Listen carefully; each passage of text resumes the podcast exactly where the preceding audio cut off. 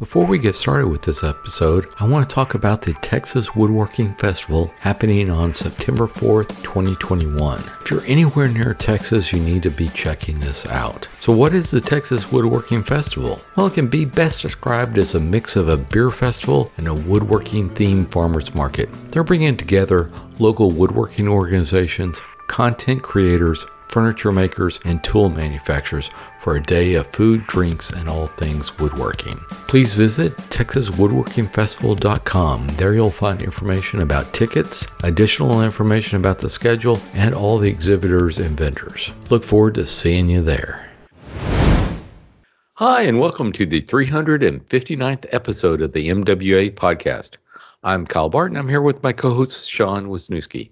Today, we're asking Travis Curtis the five questions. If you want to hear more about Travis and all the things he does, be sure to check out his interview on episode 358. So, welcome back to the show, Travis.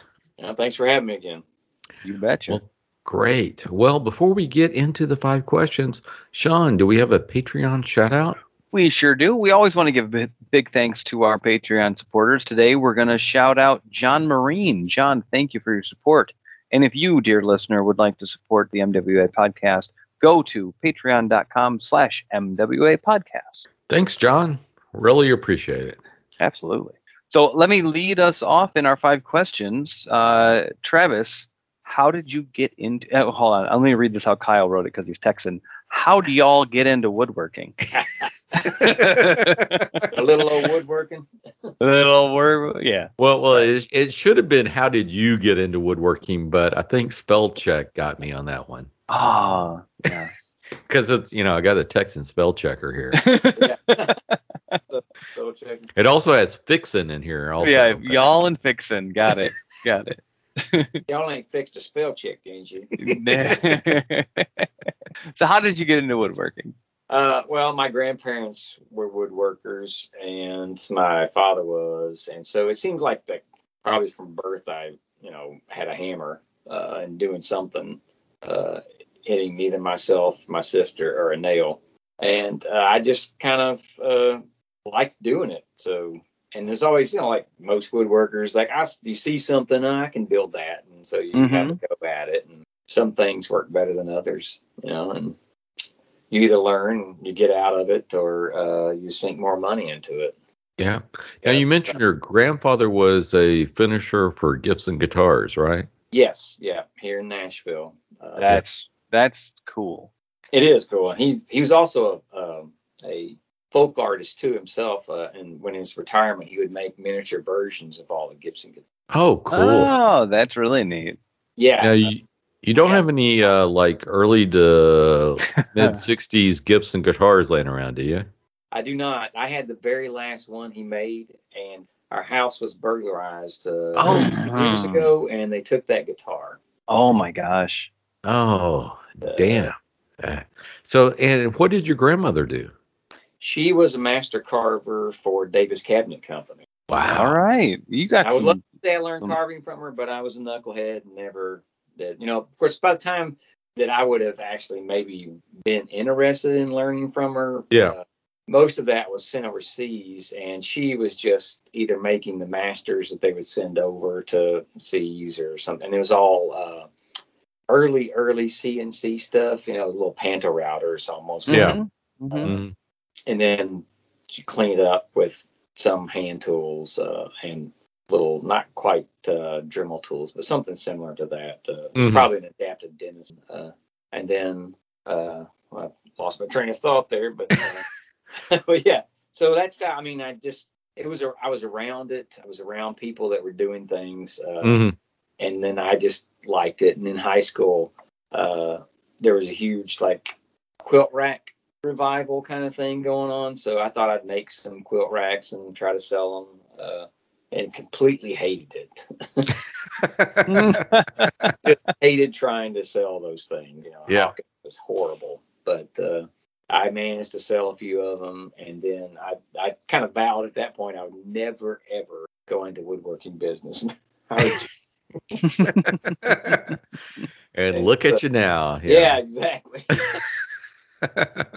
Uh, so I made all kinds of furniture for a home for Well, that, that that's fantastic. That's excellent. I mean, it really is. I mean, uh, it's a similar. I- I think I have a bit of a similar mindset of I could do that, you know. And and you in our last episode told us, you know, when you got how you got into Windsor chair making was literally like I could do that. And then found a book and was like I can d- definitely do that, you know. And and yeah, I mean, that's that's really cool. But you got a hell of a legacy if your grandparents were both like heavily involved in craft work, and you know, no matter what, a, a finisher for a guitar company, you're still you got a fine hand, you know, and and and that's that's really really cool. Yeah. He carved things too. Um, um, I have a an eagle that he carved that's uh, probably 20 by 30 or so. It's solid piece of mahogany. Really? Wow. Wow. I think the mahogany is definitely worth more than the carving. Well, you need to post that. Yeah. yeah, I haven't. I was hoping to get some things done this summer, but I've been having to thing, yeah, people coming over, and so it kind of, Yeah, I really no. want to make some uh, wooden pegs to hang up in the shop so that I can hang. I have some other artwork that I want to hang in the shop and just kind of rotate around. So I don't want to have a permanent Mhm. location for it. So I just haven't been able to do. it. Well, that, that is so cool. That is that is fantastic. My grandmother did things too. She made little shorebird carvings and stuff later. And Oh, Yeah. Oh, see, that's so cool. it just yeah, it's, yeah. it- it's great when the, you know when you when you have a you know a, a career in something that is your hands doing work that you can still have the time when you come home Yeah. to to have a hobby of doing kind of similar work or you know it all kind of plays on itself but that's uh that's really cool they Yeah. work with people too. Yeah, obviously the inspiration and genetics are all there. yeah right right well, let's move on to what is your favorite tool? Oh boy, do people? I mean, I've listened to a couple of these podcasts. I don't know. um, do people pick one tool or is there sometimes That was sometimes yeah no So- no yeah Yeah. It- I we understand it's meant to be a difficult question yeah. Yeah. um yes, that makes and and we sometimes we say right now this week you know because we know it can change you know you don't always reach for the same thing.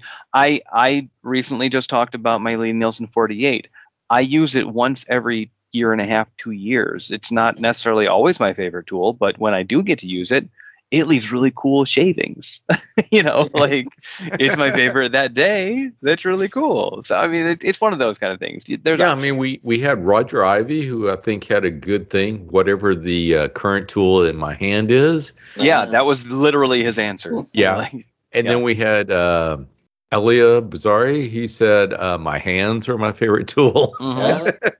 uh, going to the other extreme. So yeah. yeah, Or there's somebody who's like, oh man, that that pocket plane, that little yeah, that yeah. little that tiny thing I can just always have in my hand, that's my favorite tool. Or a spoke shave or something. Whatever. Yeah, it's up to you. Well, I'm I'm gonna I'm gonna say that it's it's got to be two tools technically. Okay, that'll that'll fair. work. One is uh, Twenty-seven is our limit. it's two, it's just two. Um, Two's good. and one is a number five Stanley. That was my grandfather's. Oh yeah. Ooh, That Do you know what year it's from or what year it's range from it's from the 40s is all I know because when he when he got out of the army after World War II, he built houses here uh, in Nashville, and he used this number five to do that. And actually, on the side of it, he has um, used a nail set to put his initials in it. And so, Oh, that, oh, just like that pointillistic look. Tick, Yeah, tick, yeah, tick, so tick. I yeah, that's cool. because I'm it's a number five. You know, the the blade was no longer usable when I just rediscovered hand tools, and so I bought a, a really cheap blade because I didn't know what I was doing, and, and it, Oh, but it ah. still it still works. I still use it as a scrub plane. get a, get a, get a Hock blade and put it It's in there, and you'll love it even more. Well, I have other planes for that. and I- that's Oh, there's you go. But it has it was in his his backyard shop, and there's so much paint spatter on it. Uh huh. Uh huh. and so I love it because of that, because it's just covered in, you know, just all over the place. And so Oh, yeah. that, that's another reason that I love it because it reminds me of there. Every time I smell lacquer, I'm reminded of my grandfather. Oh, that's so cool. The other Yeah. one, of course, is a draw knife. of course, yes, yes. Yeah. I would be As a Windsor maker, you'd have Yeah. to. I just love that tool so much. I think most people who are unfamiliar with it think it only in terms of green woodworking, Mhm. just rough work. but there is once you start to familiarize yourself with that tool, this it's amazing how much finesse you can get out of that tool. Mm-hmm. Mm-hmm. When when I got my one and only that I have, which was you know just like a Facebook sale, somebody was getting rid of one, and this is a smaller one, whatever, and I didn't even drew it up or anything, but I just I I clamped up a piece of pine and just went to it, and I was like, yeah, you know, thick shaving, and then he was like, oh, let me fair a little curve, you know, and it, it they are they're so versatile. It's such a fun fun fun tool to work with. Yes, and anyone who's ever made one of those democratic chairs and hasn't used that to make the tenons is missing out on a lot. Oh yeah, really fun. So, so who's your favorite uh, draw knife manufacturer? Uh, I don't. I mean, my favorite mm-hmm. draw knife is made by Barr by uh, Barr Quarton. Quarton. Okay. Yeah. Mm-hmm. Uh, but other than that, I mean, it's really I don't know enough of the manufacturers out there and differences. I've got them okay. from Fulton to an old uh, Dunlap that is actually it was a new old stock that I got off of eBay just recently. Wow. Dollars. Oh wow. I, it works well. Mm-hmm. Uh, but yeah, so any of them that work is the ones that I like. I hate the fitted ones. it was yeah. funny. Uh, you know, Greg, he lives 20 miles from me, and back when the flea market was going on here in Nashville, there's pretty good flea market, and lots of tool dealers used to come out. But it seemed like there for a long time, every time I went, he had just been there and would buy the draw. yeah. So, yeah. Yeah, as a chair maker, draw knives get to be a a, a problem. yeah, well, he would not say it's a problem, but he has a problem. Yeah, yeah, yeah. No. So, next question: Who has influenced you the most in woodworking? Uh, the last probably last few years, it's been Greg Pennington. Uh, he has uh, just been a really good uh, friend, teacher, uh, confidant. You know, all those things that you uh, uh, that you admire about people. That's that's been great. Mm-hmm. By all accounts, he's a pretty cool guy. He is. He really is. it's not just an act on Instagram. Well, uh, moving on. So, what has been your biggest stumbling block in woodworking? Uh, lately, it's just been uh, age-related illness. oh, okay, okay, it happens. I, have got a, a, nerve problem that uh, is idiopathic, so I still haven't. They don't know what's causing it, so I have to have uh, a lot of shots for that. I have Ooh. glaucoma uh, and so I've lost a lot of vision in my left eye. Oh, geez. From that, and some in my right, and then I have a cataract in my right eye. So I'm, yeah. I'm just scared still, and I'm half blind. So you guys, you know, I have no excuse. any any any thoughts of getting like you know corrective surgery? I I only I say that knowing a 43 year old that had cataract replacement done and yes, it has its shortcomings, but it's way better than the previous shortcomings. Yeah, yeah, it's it's not to the point where the surgery would be beneficial. Okay. Okay. When, when it progresses to that, like, oh, obviously, I'll be I'll mm-hmm. the door and have that, but it's uh. I, I, I say that as a almost lifelong glasses wearer. I think I got glasses when I was six. Yes. And yeah. I'm not blind without them, but my vision without my glasses in low light is pretty much crap and I'm 43. Yeah. I I I my kids have heard me more than enough times with looking at something like out of the shower and they're showing me something I'm like let me get my glasses. I can't see that. like I can't. So I totally I get it. I mean we degenerate. It happens. Oh yeah. well, I can't even drive at night now. Oh geez, yeah. I mean I'm thankfully not quite to that bit, but yeah, no, I I get it. It's coming. The last and it's been too long, but the last eye exam I took I noticed when they're doing the whole like option one, option two thing. Uh, yeah. I said, hold on, that, that takes a little minute. She goes, yeah, you're just you're you're getting older. You know, like my eyes wouldn't adjust quick enough between the one and two. You know, I couldn't tell. Yeah, yeah. And I have astigmatism, which is a you know weird shaped muscular thing as it is, and uh, and so yeah, it's like a yeah, sucks getting old.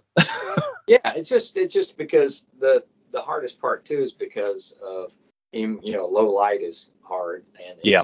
And I used to be able to see really well at night in low light situations, even though I've been wearing glasses for a long time myself, and so uh, it's just it's just one of those things that it just reminds you. You know, it's just a you know, not that you needed another reminder, but here's another reminder. You know, Mm-hmm. time marches on, and Yep. you're just another cog, and it doesn't really matter. And it's frustrating. It's frustrating too, finishing something and then thinking, okay, I think I've got it, and then you put in a different light, and you're like, well, how did I miss that? I mean, so far for me, bright lights save the day. You know, like give me a give me a new light source, and I can pretty much you know you know see see that. And I and I I guess I've worked that into my day to day is like make sure I've got good light. It has to be there. And I have six in one side of the shop, six really bright LEDs, and the other side where I don't, or it's mostly just machine. That is just a fewer uh, lights. But yeah, lighting is now just have to do it. Yeah. So, uh, final question: How has the internet influenced your work? It's probably been the greatest influencer. Uh, there's just so much thing, so many things out there, so many people, so many ways that you can just connect with either people who uh, inspire you or their objects, and not just chairs, but you know anything, all kinds of stuff. It's crazy. So it's definitely been a huge influence, and Instagram has been nice because it's allowed me to uh, because I don't work in an office anymore or anything and be around people and Mhm. uh, it's allowed me to not be as much of a curmudgeon because you get, you get to have conversations and even if Yeah. it's only a comment or two it's still a conversation uh, Mhm. with people and so, so I, I like it you know it's, uh, Well, fantastic. Well, yeah, yeah, I like Instagram for that too. It's you know, but sometimes I want to be a curmudgeon. You know.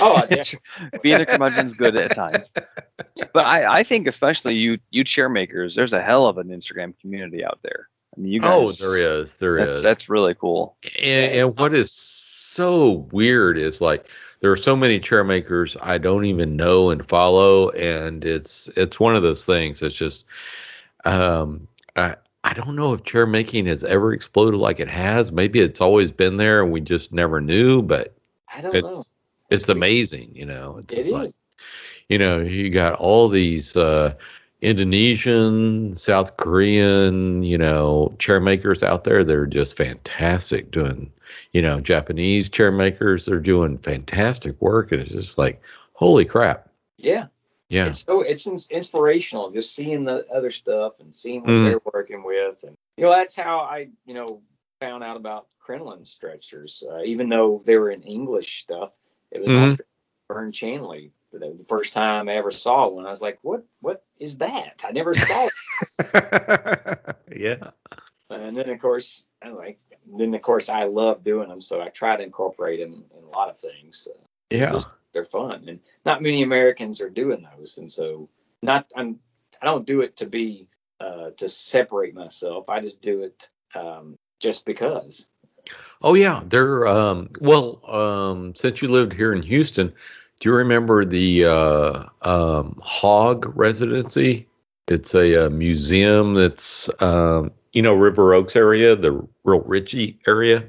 yeah I'm Yeah. not sure. i'm not familiar with that uh, Okay, uh so um the River Oaks area of Houston is like where all the big money in Houston lives. But it was founded like in the 1920s uh, by this uh, family, and uh, one of the uh, daughters of that family was Ima Hogg, which is a interesting name yeah to say the least. way to put yeah, the Hoggs founded River Oaks, but anyway, so they built this mansion there, and uh, they uh, and once the the the family turned that into a museum, and it's one of those museums where every room is like a different look into a different era of the U.S. history, or in this case, Texas history, and so one of the rooms has a um, I want to say it's it might be a bloom back. I hate to tell you this, but it has a crinoline stretcher in it. And that was the first time I saw a crinoline stretcher was in that museum. And I took a picture and went, "What the hell is that?" Because because I had the the crinoline stretcher going from the uh, front two legs and the uh, two stretchers from the back two legs going into it, and I'm going, I haven't seen that before. yeah. well, that's usually if they're American, that's mm-hmm. where they're typically found is in a balloon back. Mm. Yeah. Well, maybe that makes sense then.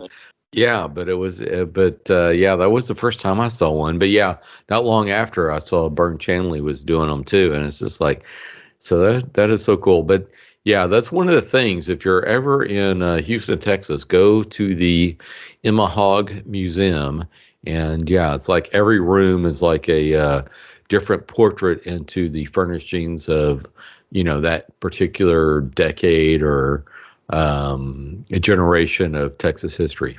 Yeah, Pretty I, cool.